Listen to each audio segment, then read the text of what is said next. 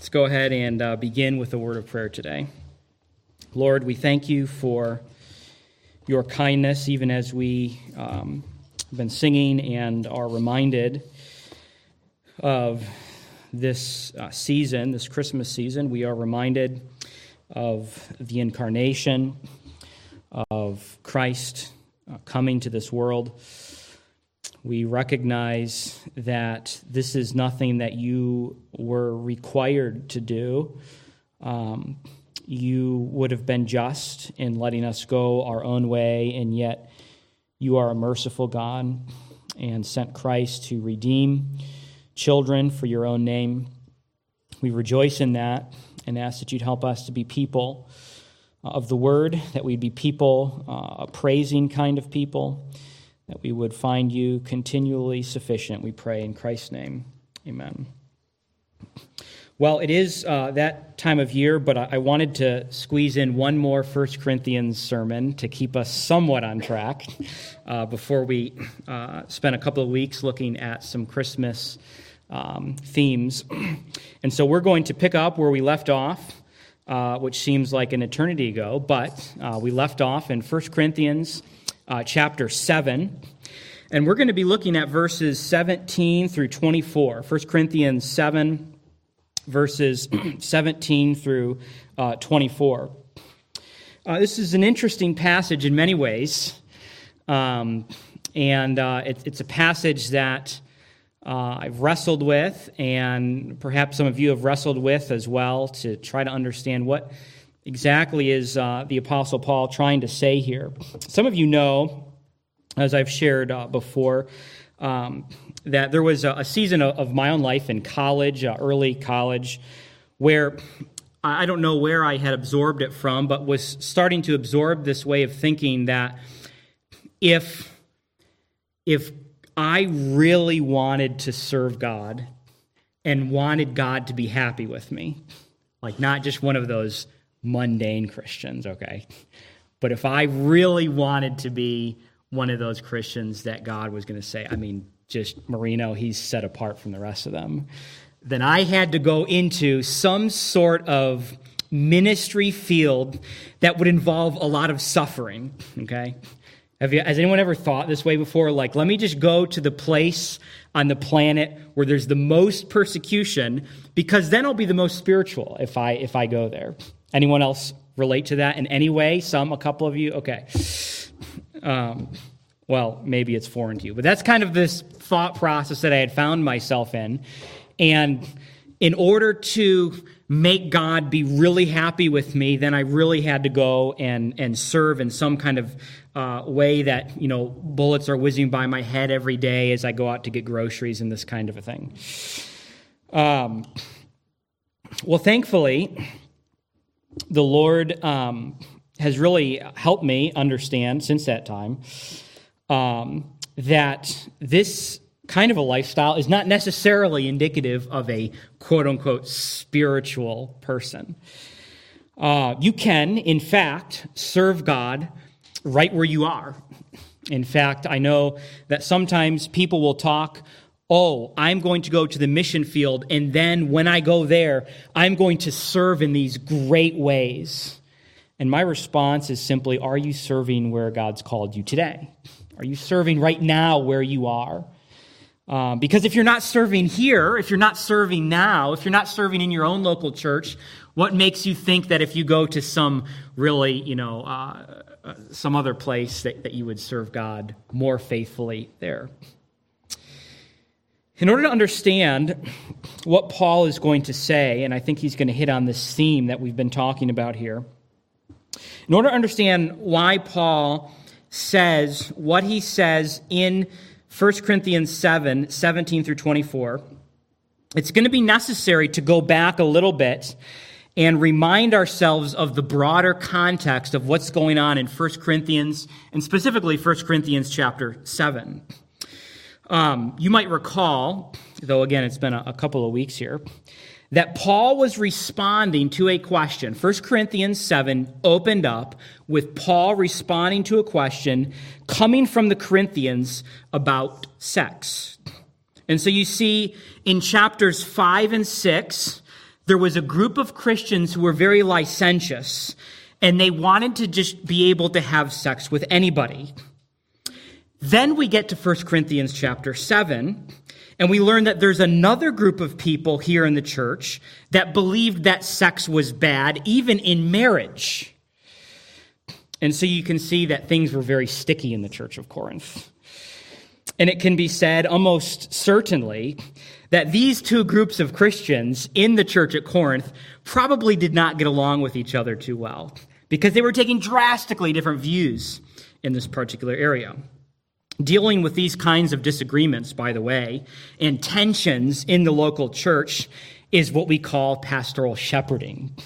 Uh, shepherding through these kinds of things. And shepherding was urgently needed in Corinth because the barn was on fire.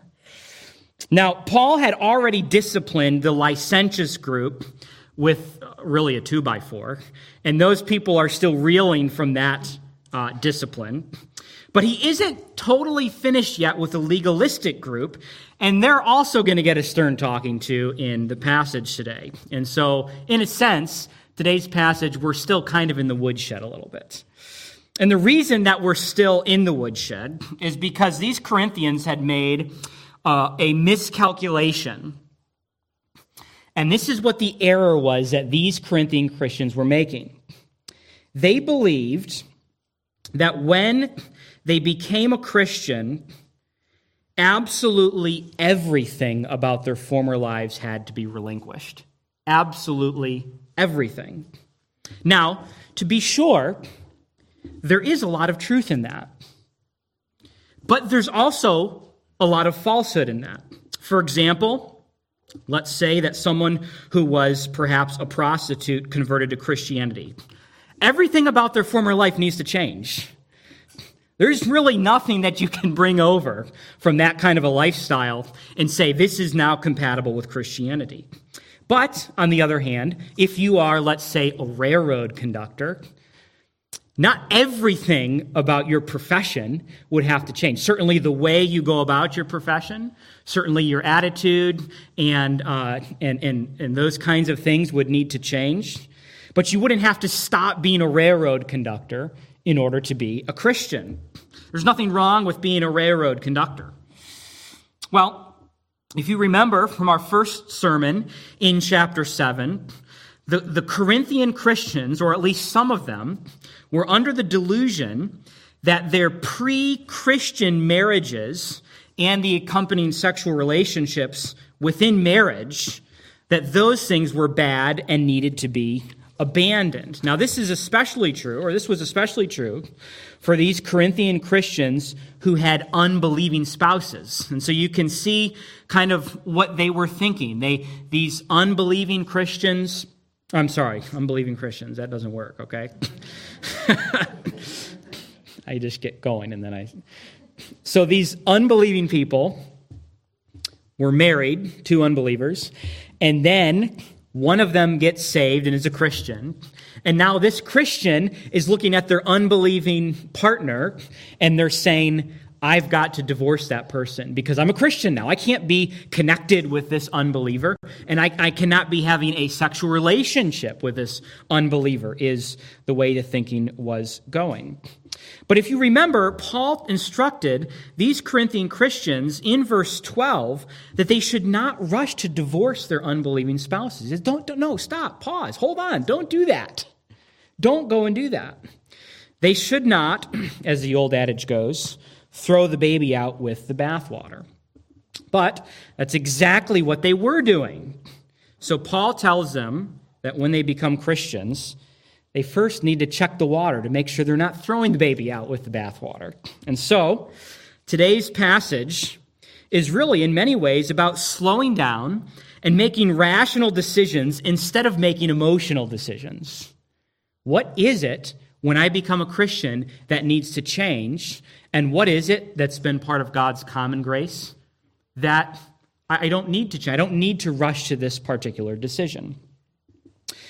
I would suggest that the text today is really about serving God right where you are. You can be a Christian wherever you are, rich, poor, America, China, Whatever job you have, you can be a faithful Christian there. And I think that's what the text is instructing us today. Let's go ahead and read this. First Corinthians chapter seven, beginning in verse seventeen, we read this.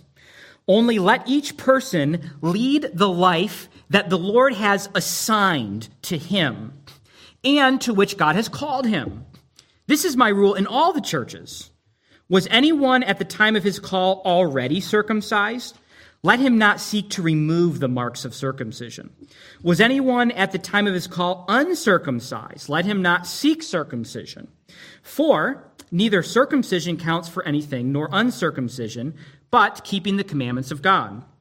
Each one should remain in the condition in which he was called. Were you a bondservant when called? Do not be concerned about it.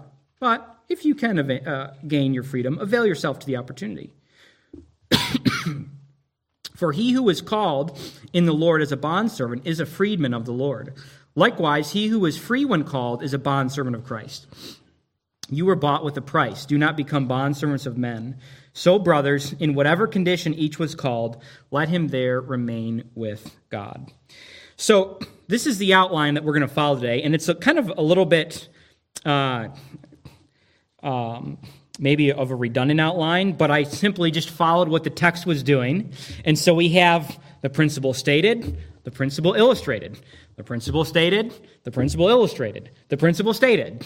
And he goes back and forth again and again and again. And if you notice, you'll see that verse seventeen, verse twenty, and verse twenty-four is all a very simple statement, a one-verse statement of the principle that he's trying to get across. Lead the life the Lord has assigned to you.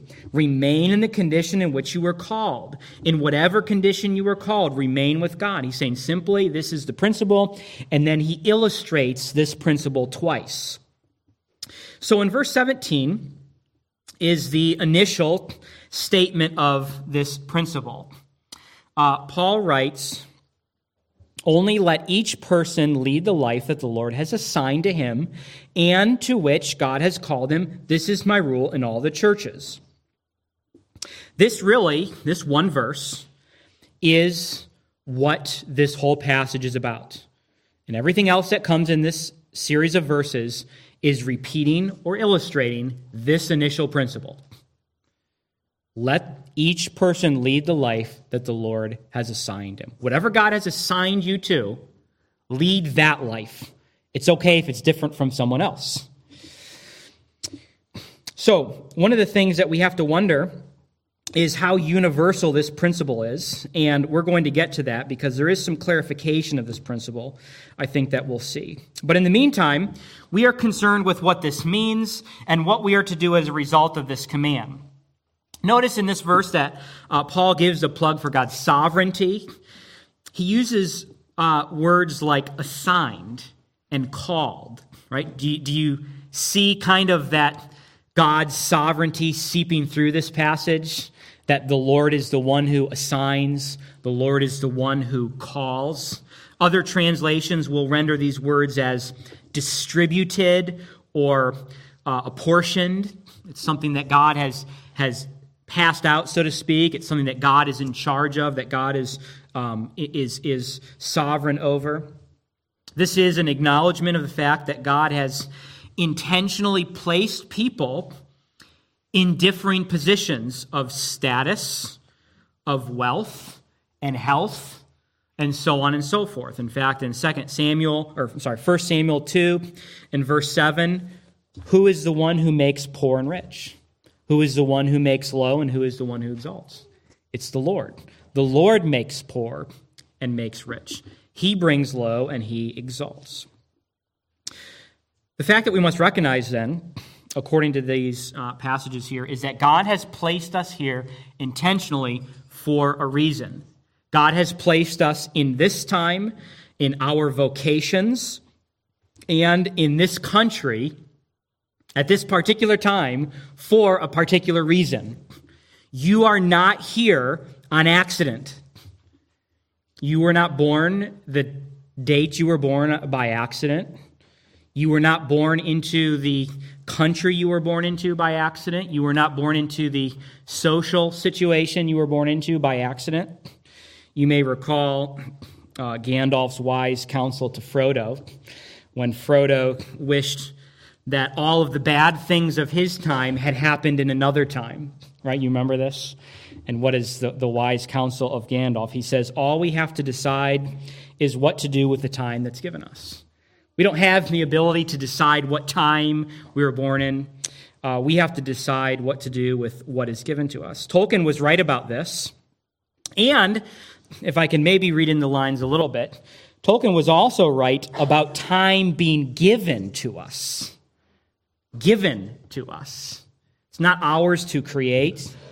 And I would suggest this reflects the teaching of Christ himself. In Matthew twenty-five, Jesus gives the parable of the talents. Remember this, remember this parable? The talents? Does the master give to the servants all the same amount? No. He gives each one a differing amount. And then what does he do? You want to talk about offending modern sensibilities. When the guy with one talent buried in, in the ground and the master came back, he takes that talent away from him, and who does he give it to? The person who had the most. He gave it to that person. As an aside, and this is oh, maybe a s- small plug for our nine a.m. service that we're resuming next week, this passage creates a number of problems for uh, the Christian who wishes to embrace the current social justice movement. God does not give to all of us equally. God gives to us differing amounts, and that's okay. In fact, that's good because it's designed by God. We are, do not all have the same amount of money or the same kind of status in society and all these kinds of things. This is something that comes, or as the text today says, is assigned to us by God. God is the one who makes rich. God is the one who makes poor. God is the one who gives. God is the one who takes away. And God has assigned you your particular lot in life. Now, what Paul is saying then, based on all of this information, is what? God has assigned this to you. God's given this to you. This is part of God's sovereignty. God makes rich. God makes poor. God does this. God does that. And then what does he simply say? Stay where God's called you. Stay where God has placed you. Now, since we are a people who really love to qualify everything, we're probably asking, is this like absolute in every way possible? Does this require any kind of qualification? Are we allowed to make any changes at all?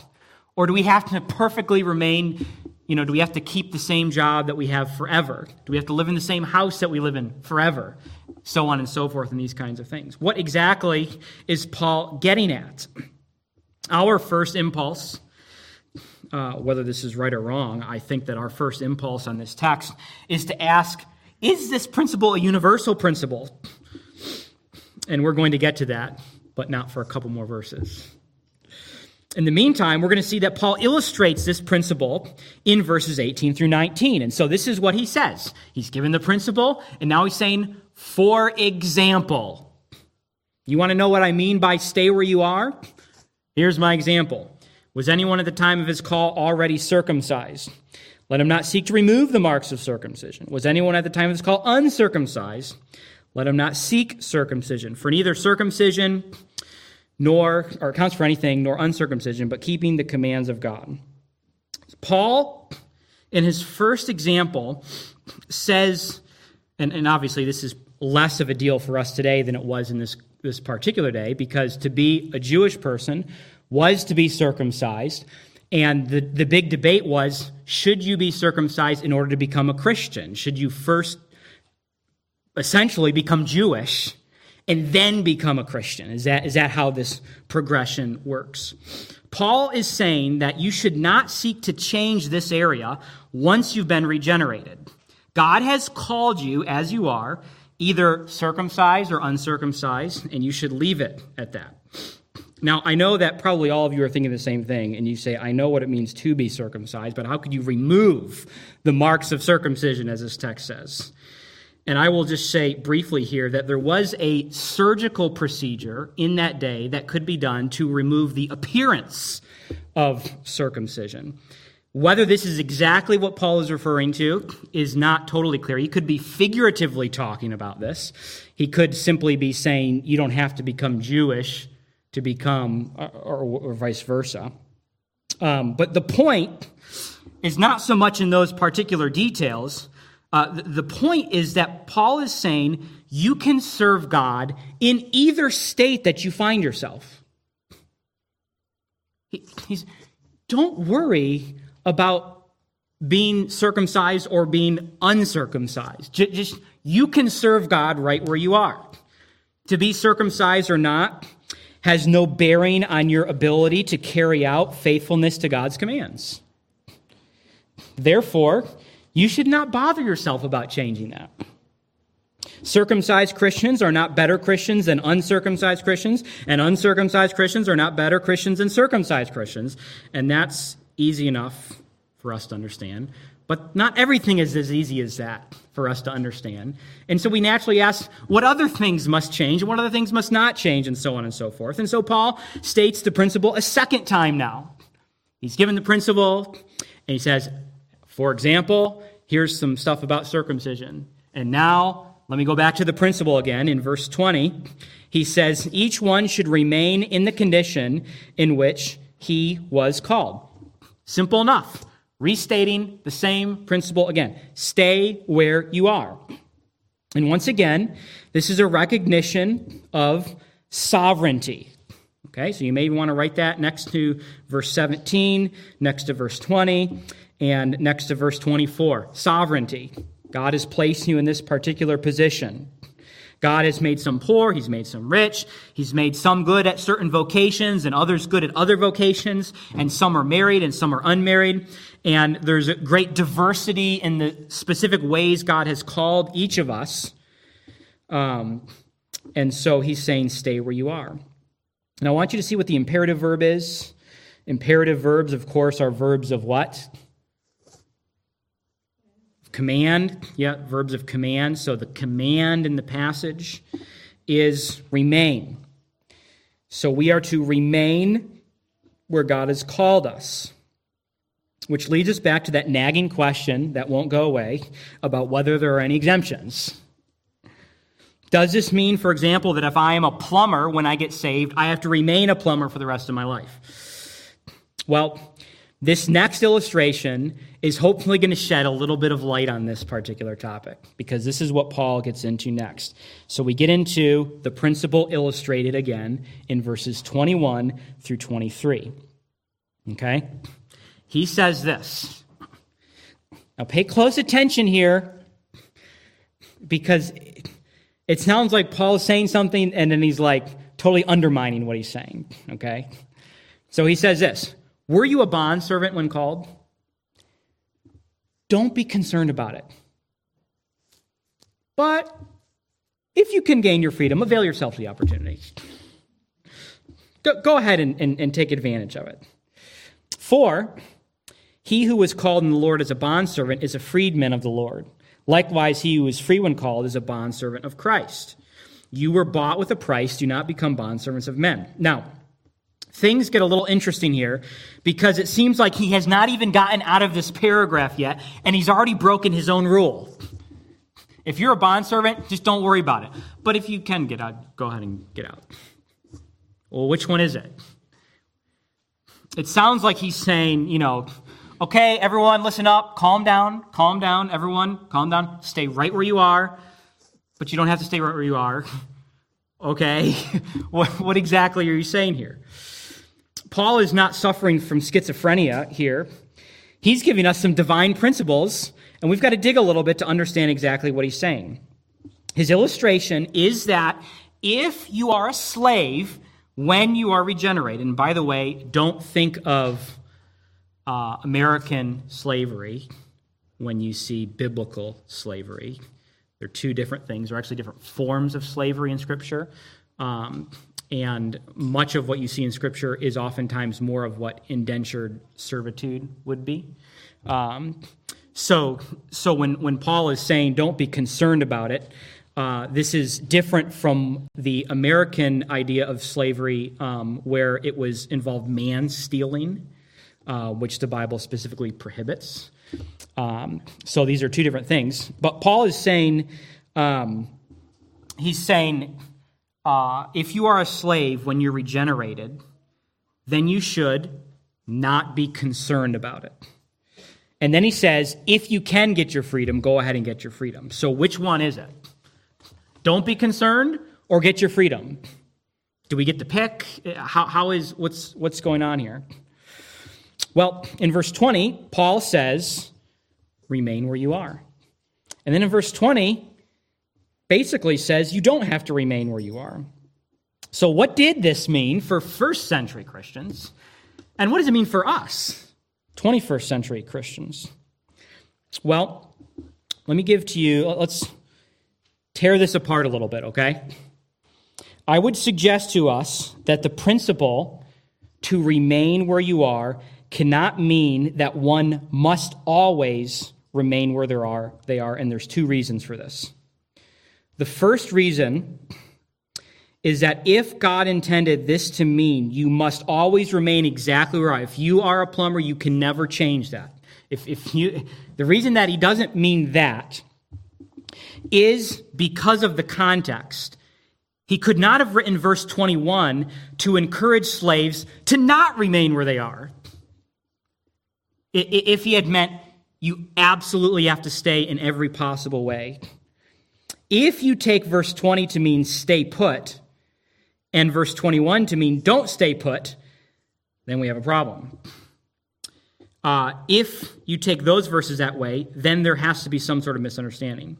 Verse twenty has to be compatible with verse twenty-one, right? We believe in the harmony of Scripture, right? Okay, so it has to be compatible.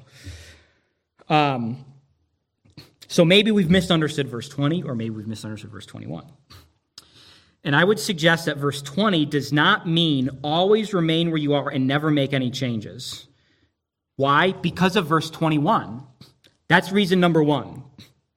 So verse twenty-one says, if you can avail yourself to the opportunity to not be a slave anymore, then go for it. So verse twenty can't mean in every and all way, every situation, you must absolutely never make any changes at all. Fair? Okay, that's reason number one. Reason number two is because elsewhere in Scripture, we do have admonitions to not remain where we are. Okay, so I'm gonna I'm gonna try to keep this somewhat in context by staying in First Corinthians seven. Okay, First Corinthians seven nine says, if they cannot exercise self-control, they should marry, for it's better to marry than burn with passion. Okay? Remember we saw this verse a few weeks ago? Okay? He's not saying, it, it, he, he couldn't mean, okay, if you're not married and then you get saved, you have to stay not married. Because clearly he's saying, you can do that. So there are situations in which you can change. Okay? But I want to give a second passage that I think is even more instructive. And the reason I think it's more instructive is because his first illustration had to do with circumcision. Remember what he said? If you're circumcised, don't get uncircumcised. If you're not circumcised, don't get don't don't do that. Well, what do we see in Acts sixteen three? Paul wanted Timothy to accompany him, and he took him and circumcised him because of the Jews who were in those places, for they all knew his father was a Greek. So Paul did this. Now, I just want to make one note here, and I, and I want to make it very clear of a direction that we're not going in, okay? The theological liberal would look at this and say, see, Paul was nuts, so we don't have to listen to Paul, right? It, it, it, see, Scripture is, wow, it, it's just all over the place. And uh, let me just make it clear that that is not an option for the Bible-believing Christian. The Word of God is our authority. And so if something appears to be contradictory, then we have to remember this. It appears to be contradictory. It is an appearance. And so we have to ask ourselves not, oh, uh, you know, how, how, this just this must not be um, you know, a contradiction. We have to simply say, how are we misunderstanding the particular passage in front of us? Because they are compatible. They do work together and agree with one another. So what is going on here? Here's what we have. Paul says, remain as you are. If you're not circumcised, don't get circumcised. And then Paul goes ahead and circumcises Timothy. So how does that work? And second, Paul says, if you're a slave, be content. But if you can get your freedom, get your freedom. So I would say because of these considerations,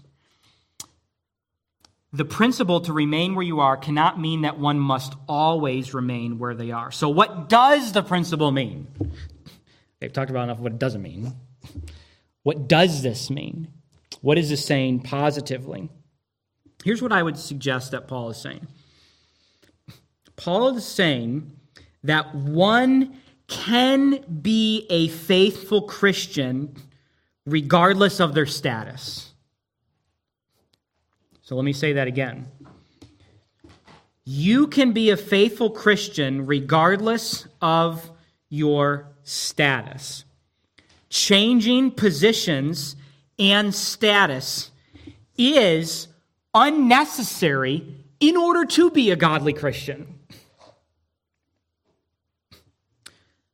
That's why he's saying, stay where you are. He's saying, guys, calm down. You, you, you don't have to run. You can be a faithful Christian and be rich. You can be a faithful Christian and be poor. You can be a faithful Christian and be a plumber. You could be a faithful Christian and be a lawyer. You can be a faithful Christian and be whatever. So he's simply telling them, because remember what they were doing? They were going crazy. They were saying, I can't be married to this person anymore because I'm a Christian now. And he's saying, just stay where you're at. Calm down. You could serve God there too. You can serve God here. You can serve God there. Changing positions and status is unnecessary in order to be a godly Christian. A slave could be a godly Christian, according to this text. A circumcised or uncircumcised person could be a godly Christian. A married or unmarried person could be a godly Christian. A plumber can be a godly Christian, dot, dot, dot, et cetera. Now, again, I've said this once before, and I'm going to say it again, just so I'm not misquoted here, okay? It goes without saying that this is not referring to a sinful lifestyle, okay? You cannot be a godly Christian if you are a prostitute, if you are a thief, or if you are anything sinful, okay? This is clearly not what this text is saying. We understand that from uh, all of Scripture. This passage is talking about that those aspects of culture that are not necessarily inherently sinful. You can serve God here. You don't have to, and for me, this was, you don't have to go to a country where your constant bullets are going past your head all the time in order to be a godly Christian, right? You can serve God here and now where he's called you. And so you see the cultural context was that as soon as these Corinthian Christians got saved, they immediately believed that absolutely everything needed to change. And certainly some things did, but not everything. So to the Christians from the first sixteen chapters, or sixteen verses of chapter seven, Paul is saying, hold it, calm down, don't do anything rash, take it easy. You can remain married to your unbelieving spouse and still be a Christian. In fact, you should do that. Unless, as Paul says, the unbelieving spouse wants to separate, then you let that happen. Now, because you can be a faithful and godly Christian in these areas, you should be slow to change your status just because you become a Christian in these particular areas, okay?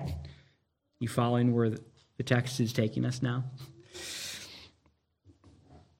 We are thus called to live a faithful life as a Christian, balanced here. On the one hand, we are to avoid rash behavior and rash decision making and just changing absolutely everything with no guiding principles. On the other hand, we also are to avoid passivity. Do, do you see how the text addresses that problem too? This is not a call, well, just stay where I'm at.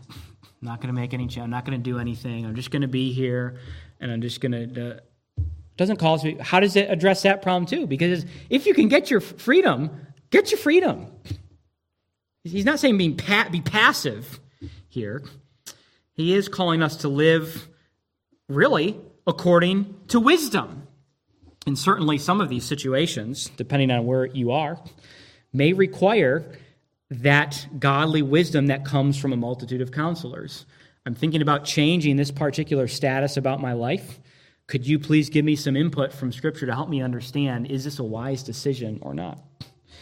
Just don't make rash decisions, is what Paul's saying here. One of the lessons here, and it's a lesson that the next couple of verses make clear, is that if we are to implement a change, we have to have a theological reason for that. Okay, so I'm going to make a change here.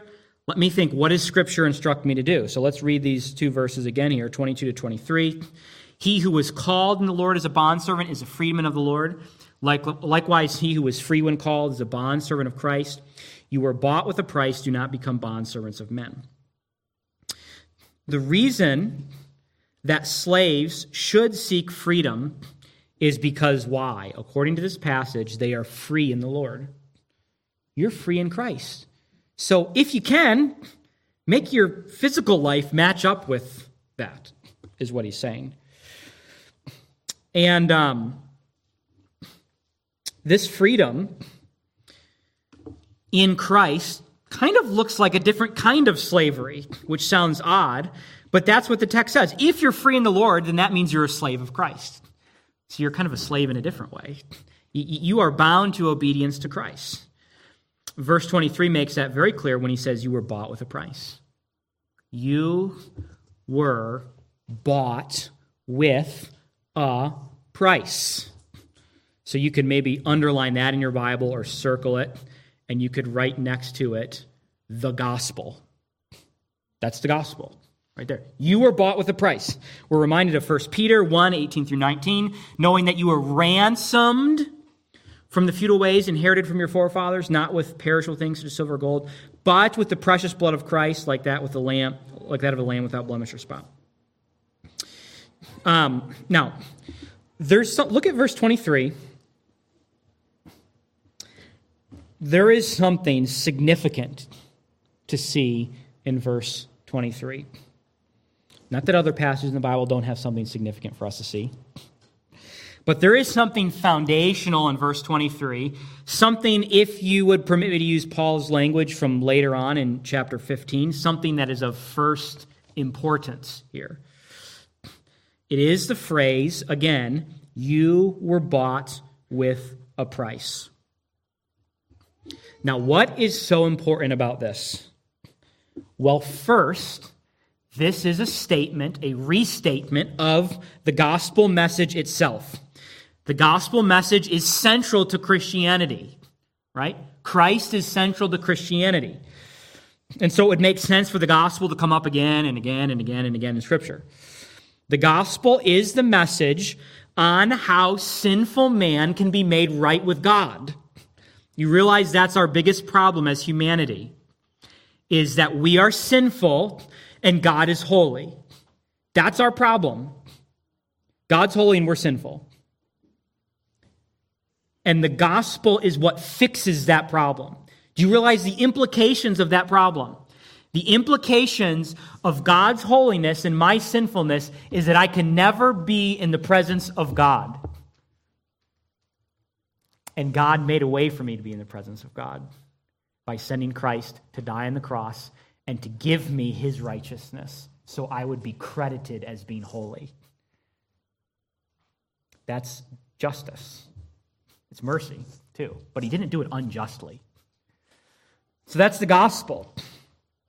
The message of the gospel says, if you repent and believe on Christ, you will be saved. There is absolutely no contribution that you make to that transaction, except, as one theologian has said, the sin that made it necessary. You contribute nothing to your salvation. And by the way, if you are here today and you don't know Christ, may I exhort you to repent and believe on Christ today. We are all sinful. You are sinful. I am sinful. We say this again and again. We are not the good people. And Christ made a way so that we can be forgiven based on God's acceptance of Christ's righteousness and not ours. But how is this relevant in our present text? Well, it's relevant to all the Bible. But it's relevant for this reason, specifically in this text. Paul cites the gospel as the reason for not becoming bondservants of men. Why shouldn't you do this? Because of the gospel. Because of what the gospel says about who you are. Which means, and this should go without saying, but we're going to say it anyway, this means that the gospel should influence my behavior. So when you are making these changes, this is why I'm saying, you have to have a theological reason for this. I'm going to move to this house. I'm going to get this job. I'm going to go to this church. I'm going to marry this person. One of the things that we should ask ourselves fundamentally is, how does this further the gospel? How does this adorn the gospel? How does this point to the goodness of Christ in redemption? What are the ways in which this furthers God's kingdom? We are to be gospel-minded in the ways that we are making our decisions. Jim Hamilton writes this. He says, yet again, the basis of Paul's appeal that the church live in appropriate ways is the gospel. The basis is the gospel. The fact that they've been bought with a price. Through judgment, they have been saved for God's glory. This means that the gospel is not merely relevant only for people initially coming to salvation, but the gospel is relevant in a person's life every single day after their salvation. The gospel, uh, um, and this is, again, sharing some of the ways the Lord has helped correct my thinking in certain ways. Um, I remember a time in my own life where I thought the gospel was only relevant for me to be saved, and then I don't, what do I need that for? That's for unbelievers now. I can move on with my Christian life. No, the gospel is relevant for every day. It it influences the way you make decisions. It gives you the grace to make those decisions. And on and on and on and on. We should, as Christians, live out the implications of the gospel on a daily basis. Okay, final verse, twenty-four. Principle stated again, third time. So, brothers, in whatever condition each was called, let him remain with God. So just in case it was unclear the first two times, he states it one final time. You can be a faithful Christian wherever you are. Again, unless you're doing something sinful. Then you have to put that off. But whatever status you are. All right, so what are we to do with this text today? Well, there are a number of ways that we could apply it. We could, for example, Uh, explore the ways in which this principle influences the way we view our government. We could say that one could be a faithful Christian under a democracy as much as one could be a faithful Christian under communism. And yet, if we wanted to fully apply the passage to this scenario, we might add, but if you can get your freedom from communism, avail yourself to the opportunity. We could likewise make the observation that, uh, to stick very close to the situation of this text, that one can be a faithful Christian married or unmarried. And they could be a faithful Christian as a believer married to an unbeliever. Furthermore, um, we could look to the ge- uh, geography, look to culture, culture. One can be a faithful Christian in India, Russia, China, America, Canada, Mexico. One can be a faithful Christian in all sorts of cultures in the world. And again, I think this is probably the third time I'm saying this, but I just really don't want you to misquote me. One cannot be a faithful Christian if you are going against Christianity itself. So, while one can live under communism and be a faithful Christian, one cannot be the one doing the oppressing in communism and be a faithful Christian. While one can be a faithful Christian in Papua New Guinea, one cannot be a faithful Christian and adopt the pagan culture of native Papua New Guinea, and so on and so forth. And I think you get the idea of what we're saying here. So let me narrow it down to a couple of applications. Number one, be content with where God has placed you, but reject passivity. Okay? You see this balance in the text here? Be content with where God's put you. God is the one who's put you there. Don't rush, but also don't be passive. If you can avail yourself to the opportunity to get your freedom, then do it. Number two, make decisions rooted in the gospel. You were bought with a price. So I'm going to make a change here. How does this further the cause of the gospel? And number three, remain faithful where God has called you. Um, serve God where you are right now. Don't, I mean, if God has called you to go be, and, I, and by the way, I hope that God will call people from here to go and serve as missionaries across the world, okay? We're trying to kick some of you out. Seriously, this is the gospel call to go, right? Okay. Um, but don't entertain these these grand visions of, oh, I'm going to go and you know serve uh, in in India somewhere and be faithful to this missions organization that needs all kinds of help. Well, there's chairs that need to be put away after the church service, okay? And there's, you know, meals that need to be brought to people here. And there's there's there's people that need to be encouraged here in our church. And there's jobs to be done. There's work to do. There's ministry. There's neighbors to share the gospel with. If you're not faithful here, you're not going to be faithful there. So serve God where you are. Um, if I could try to...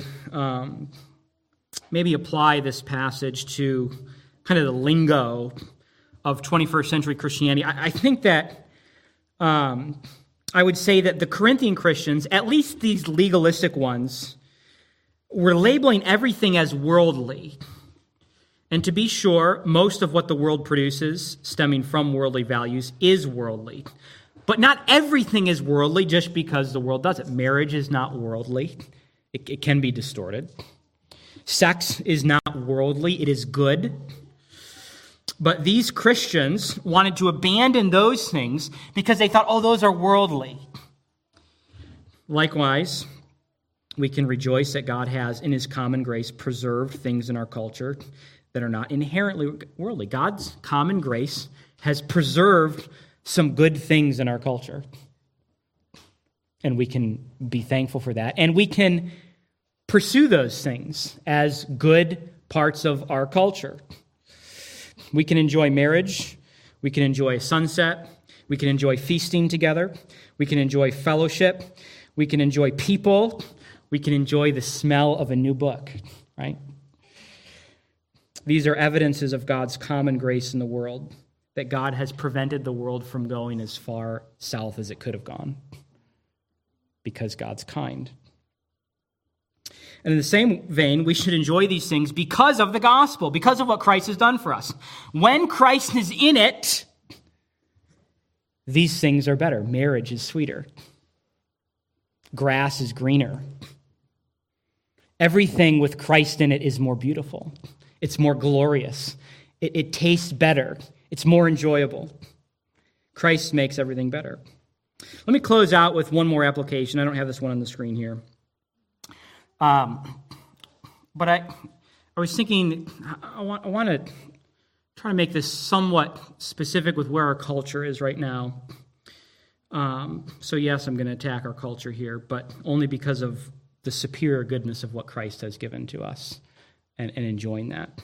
I opened up with an illustration of, you know, my misguided idea that in order to be godly, you know, I, I've, I've got to go suffer in the hardest place possible. We end today with this admonition that we are to serve God where we are. And I just want to give one specific way in which sometimes we feel discontented uh, in this area, and it's really because of what the world has done to us. But one particular institution that has come under major, major attack today is the family. You do not have to look very far to understand that the world hates family. The world hates your family. The world hates biological man, biological woman, married together for life, sex happening only in there, and having children. The world hates that. Um, feminism, critical race theory, Marxism, postmodernism, et al. have had the same shared goal to dismantle and demolish the family. And if you don't believe that, I have a whole litany of quotes that I can give you from all of these worldviews saying our goal is to get rid of the family, okay? I want to encourage husbands and wives. Serve God where you are. Serve God in your fathering, your husbanding. Serve God in your mothering and your wifing. I don't know. I don't know. Is there a better word for that? Your work in those areas is precious.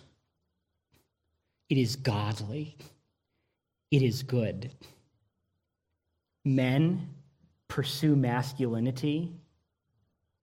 Pursue maleness, pursue manliness. Women, pursue femininity.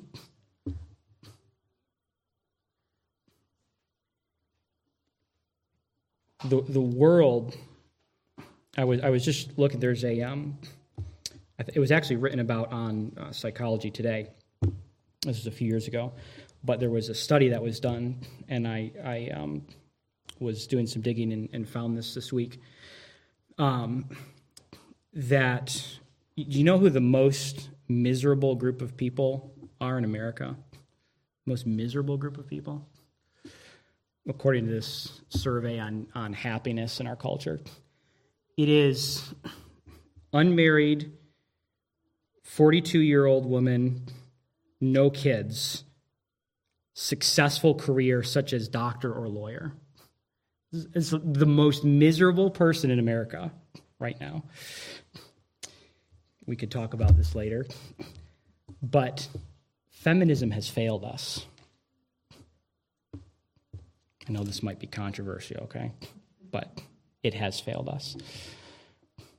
Embrace what God has called us to do. Do you realize that there is so much joy in the family? There is joy in being a husband and a father. There is joy being a wife and a mother. There's a joy in raising children. Why? Because this is the way God designed it to work. And God knows what's best for his people. And the way that this application is tying in with this particular message is serve God where you are.